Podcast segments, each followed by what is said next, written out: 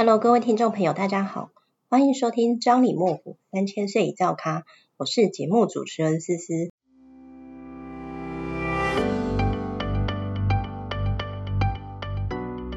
近期呢，建安府呢要准备一个很大的盛事，那就是开光大典。这次呢，我们的开光的神明差不多有六尊神尊，其中呢几尊神尊是新雕刻制作的，准备在这次的国历九月中旬，也就是农历七月过后，要请老师来协助主法开光。至于开光是什么呢？其实是宗教仪式的一种。开光对于各宗教来说是一场很隆重、受人恭敬的仪式。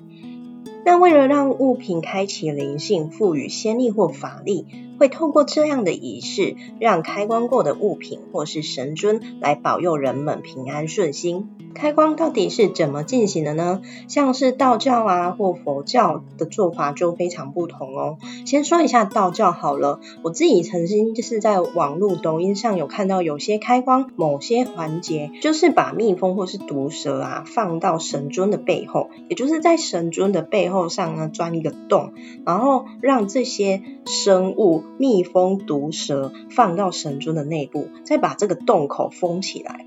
或许这时候你会觉得说，哎，活体放到其中，怎么会把它放到里面呢？不过依照以前的习俗，确实会有人把虎头蜂啊、蜘蛛、蝎子、百步蛇，甚至小鸟入神，认为这样子可以增加神明的法力。不过以现今社会，仍然也是有人遵循这样的习俗来做，也引发不少的争议。认为这样是在残害生命，因此呢，大家开始重视这件事情，把开光仪式，把开光仪式的这个活体入神尊入宝的这个做法做调整。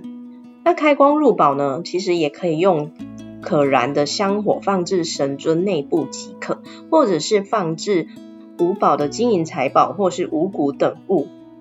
道教认为呢，一个物品或是吉祥物如果没有开光的话，它只是一个没有生气的饰品、艺术品而已。因此，要让物品有灵性、有灵气，一定要经过有道行或是有法力的人来开光，等于是让物品神尊具有灵力法力。但尚未开光的神尊呢，会用红布、红纸来遮住神尊的眼睛，避免邪灵入侵。此外啊，要选择呃入神安坐的日期，可由老师或是神明指示排定时间来进行这样的仪式。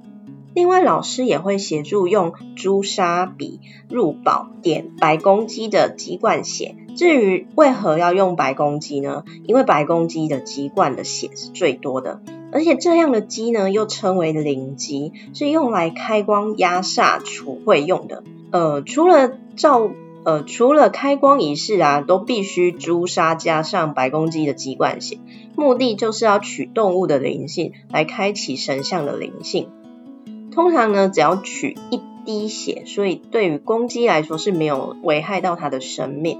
但是开光鸡啊，据了解就是它是要承接人们的厄运，因此在这样的仪式结束之后，一般他们是不会把。公鸡就这样带回家，避免灾祸惹祸上身这样子。通常这样仪式结束后，有些人是会把鸡直接放生，但也是会演变一种问题，就是呃鸡鸭会在马路上乱窜，然后导致人家车祸，或是被一些流浪狗猫啊攻击而死亡。但随着动保意识抬头，仪式的禁忌也是逐渐开明了。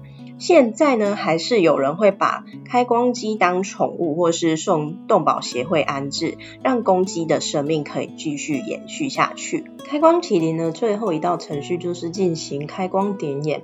老师呢会把毛笔呢沾鸡血，也就是鸡冠血，跟朱砂混成的墨水呢施法，并且画符令在镜子上面，然后拿到阳光底下向天画血开字后。然后再利用这个上面有写满这个符咒的镜子呢，再把这个阳光照射到神尊上面去，呃，表示把天地灵气都凝聚在这个神像身上。同时呢，这个过程也是会说些吉祥话。至于佛教的开光呢，这又称为圣柱。圣柱呢是一个非常标准的一个称呼，是指神佛菩萨化身为般若智慧，安住在神像内。佛教呢，呃的寺庙啊，或是佛塔，或是佛像落成之后呢，若遇到开光仪式呢，这是一件非常吉祥的事情。开光呢，是为了要向大众昭示佛法，表示佛法常住，也提醒大众啊，不要忘了佛恩。呃，不过佛菩萨也不需要人们开光，是以佛菩萨的形象表其智慧，借由佛的般若之光来开启我们人们的智慧之光，这是佛教开光的真正的意义。此外啊，那个佛教的开光仪式由简到繁，一般来说主要包括呃驱邪啊、洗灰、观佛、迎佛、供养、诵咒。化形、安神、开光、加持、散花、祝福等等。不过，在佛像开光之前，会做一个叫装藏的一个动作，是把不同的经文安置在那个佛像的不同部位，像是头部、四肢、身躯等。呃，不同佛像装的经文也会不一样。装藏呢，其实也是需要在。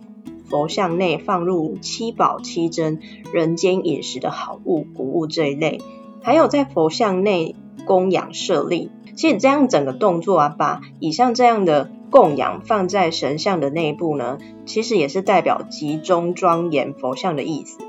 而佛像旁边的庄严花呢，一般是会用香来供养，这属于外部的庄严；而装藏是内部的庄严。开光跟加持呢，很常会有人混淆。应该说，大部分的信徒是没办法去区分这中间的差异。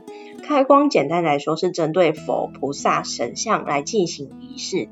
如果其他物品或吉祥物，譬如说貔貅啊、佛珠、玉佩这一类来做的仪式，叫做加持。协助加持的法师或是神明代言人，会把他的思想意念。还有他的修行的功力能量灌输到这个需要加持的物品中，然后这样就是作为一个载体来达到趋吉避凶的作用。那讲到这边啊，大家应该对于开光仪式有进一步了解了吧？